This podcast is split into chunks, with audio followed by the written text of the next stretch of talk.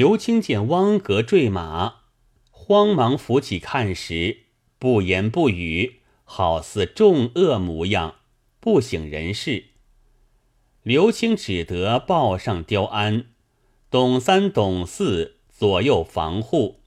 刘青控马而行，转到南门，却好汪世雄引着二三十人，带着火把接应，合为一处。又行二十里，汪格方才苏醒，叫道：“怪哉！分明见一神人，身长数丈，头如车轮，白袍金甲，身坐城堵上。”脚垂至地，神兵簇拥，不计其数。其上明写“福应侯”三字。那神人舒左脚踢我下马，想是神道怪我烧毁其庙，所以为祸也。明早引大队到来，白日里攻打，看他如何。王世雄道：“父亲还不知道。”钱四二恐防累积，已有一心，不知与众人如何商议了。他先扬扬而去，以后众人陆续走散，三庭中已去了二庭。父亲不如回到家中再做计较。汪格听罢，懊悔不已。行至屯兵之地，见公四八。所言相同，郭泽还所押在彼。汪格一时兴起，拔出佩刀，将郭泽劈作两截，引众再回麻地坡来。一路上又跑散了许多人，道庄点点人数，只存六十余人。汪格叹道。吾素有忠义之志，忽为奸人所陷，无由自明。除意欲擒拿县尉，究问根由，报仇雪耻。因借府库之资，招来豪杰，跌宕江淮，驱除这些贪官污吏，使威名盖世，然后就朝廷恩抚，为国家出力。建万世之功业，今无志不救，命也。对公四八等道：“感众兄弟相从不舍，吾何忍负累？今罪犯必死，此身已不足惜。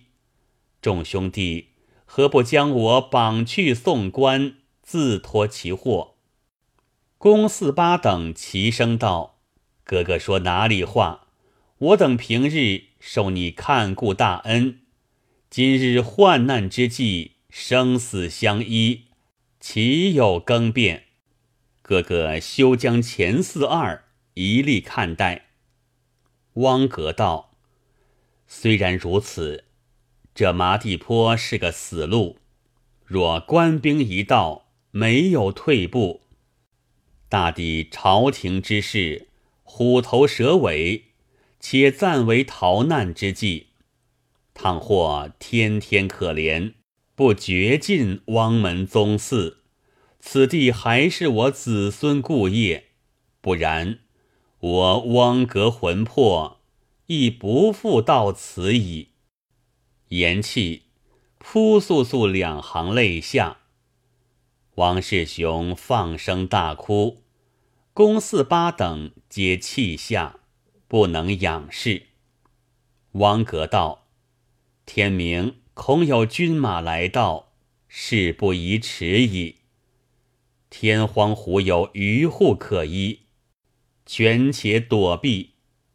乃进出金珠，将一半付与董三、董四，叫他变姓易名。”往临安行都为谷，布散流言，说何县尉破邪汪格，实无反情，只当公道不平，逢人分析。那一半付与公四八，叫他领了三岁的孙子，前往吴郡藏匿。官府指律我北去通鲁，绝不宜在禁地。事平之后，竟到延州遂安县寻我哥哥汪师忠，必然收留。乃将三匹名马分赠三人，公四八道：此马毛色非凡，恐被人识破，不可成也。汪格道：“若已与他人，有损无益。”提起大刀，一刀一匹，三马尽皆杀死。庄前庄后，放起一把无情火，哔哔啵啵，烧得烈焰腾天。汪格与公董三人，就火光中洒泪分别。世雄妻张氏见三岁的孩儿去了，大哭一场，自投于火而死。若汪格早听其言，岂有今日？正是良药苦口，忠言逆耳，有志妇人赛过男子。汪格伤感不已，然无可奈何了。天色将明，吩咐庄客，不愿跟随的听其自辩，引了妻儿老少和刘青等心腹三十余人，径投望江县天荒湖来，取五只渔船，分载人口，要向芦苇深处藏躲。话分两头，却说安庆李太守。见了宿松县申文，大惊，忙备文书，各上司处申报。一面行文各县，召集民兵剿贼。江淮宣抚司刘光祖将事情装点大了，奏闻朝廷，旨意道下枢密院，着本处统帅约会各郡军马。合力剿捕，无致蔓延。刘光祖各郡调兵，到者约有四五千之数。已知汪阁烧毁房舍，逃入天荒湖内。又调各处船兵，水陆并进。有知会平江一路用兵邀劫，以防走逸。那领兵官无非是都监、提辖、县尉、巡检之类，素闻汪格骁勇，党羽甚重，人有畏怯之心。陆军只屯驻在望江城外，水军只屯在里湖港口，抢掠民财，消磨粮饷，哪个敢下湖捕贼？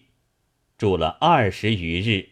湖中并无动静，有几个大胆的乘个小划船，哨探出去，望见芦苇中烟火不绝，远远的鼓声敲响，不敢近视，依旧划转。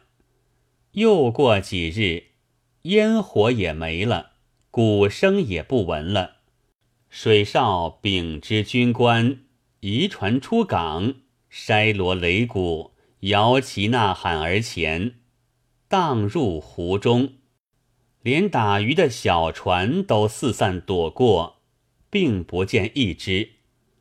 向芦苇烟起处搜看时，鬼脚迹也没一个了。但见几只破船上堆却木屑和草根，围得船板焦黑。前主上有两三面大鼓，鼓上附着羊，连羊也饿得半死了。原来鼓声是羊蹄所击，烟火乃木屑。汪格从湖入江，已顺流东去，正不知几时了。军官俱醉，只得将船追去，行出江口。只见五个渔船一字儿泊在江边，船上立着个汉子，有人认得这船是天荒湖内的渔船。拢船去拿那汉子查问时，那汉子噙着眼泪告诉道：“小人姓樊名素，川中人士，因到此做些小商贩，买卖已毕，与一个乡亲同坐一只大船，三日前来此江口，撞着这五个渔船，船上许多好汉自称汪十二爷，要借我大船安顿人口。”将这五个小船相换，我不肯时，腰间拔出血样的刀来，便要杀害，只得让与他去了。你看这个小船怎过的川江？累我重复密船，好不苦也。船上两个军官商量道：“眼见的换船的汪十二爷便是汪格了，他人众已散。”只有两只大船，容易算计了，且放心赶去。行至采石矶边，见江面上摆列战舰无数，却是太平郡差出军官，领水军把劫采石，盘结行船，恐防反贼汪格走逸。打听地时，两处军官相会。安庆军官说起，王格在湖中逃走入江，截上两只大客船，装载家小之事，料他必从此过。小将跟寻下来，如何不见？采石军官听说，大惊顿足道：“我被这奸贼瞒过了也。前两日晨牌时分，古有两只大客船。”船中满载家小，其人官带来谒，自称姓王，名中一，是蜀中参军，任满腹行都生补。想来汪字半边是王字，格字下节是中医二字。此人正是汪格，今已过去，不知何往矣。两处军官夺道。失了汪格正贼，了瞒不过，只得从实申报上司。上司见汪格踪迹神出鬼没，愈加疑虑，请枢密院悬下赏格，画影图形各处张挂，有能擒捕汪格者，即赏一万贯，官升三级。或及嫡亲家属一口者，赏三千贯，官升一级。却说汪格乘着两只客船，径下太湖。过了数日，闻知官府挨捕紧急，料是藏躲不了，将客船凿沉湖底，将家小寄顿一个打渔人家，多将金帛相赠。约定一年后来取，却叫刘清跟随儿子汪世雄，见到往无为州曹司出手，说父亲原无反情，特为县尉何能陷害，现今逃难行都，其押去追寻，免至兴兵吊降，此乃保全家门之计。不可迟滞。世雄被父亲所逼，只得去了。曹司看了汪世雄手词，问了背细，差官索押到临安府，挨获汪格，一面禀知枢密等院衙门去气。却说汪格发脱家小，单单剩得一身。改换衣装，竟往临安而走，在城外住了数日，不见儿子世雄消息。想起城北乡官白正，喜向年相识，乃夜入北关，叩门求见。白正见是汪格，大惊，便欲走避。汪格扯住说道：“兄长勿疑，某此来束手投罪，非相累也。”白正方才心稳，开言问道：“官府补足下甚急？何谓来此？”汪格将冤情告诉了一遍，如今愿借兄长之力，得意却自明，死亦无恨。白正留汪格住了一宿，次早报知枢密府，遂下于大理院狱中。狱官拷问他家属何在，及同党之人姓名。汪格道。妻小都死于火中，只有一子名世雄，一向在外做客，并不知情。庄丁俱是村民，个个逃命去气，亦不记姓名。狱官严刑拷讯，终不肯说。却说白正不愿领赏，济功升官，心下十分可怜汪格。一应狱中事体替他周旋。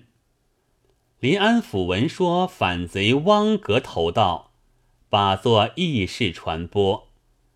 董三、董四知道了，也来暗地与他使钱。大隐院上官下吏都得了贿赂，汪格稍得宽展，遂于狱中上书，大略云。臣汪格于某年某月投轨献策，愿唱率两淮忠义，为国家前驱破虏，恢复中原。臣志在报国如此，岂有二心？不知何人谤臣为反，又不知所指何事，愿得其人与臣面质。使臣心计明白，虽死犹生矣。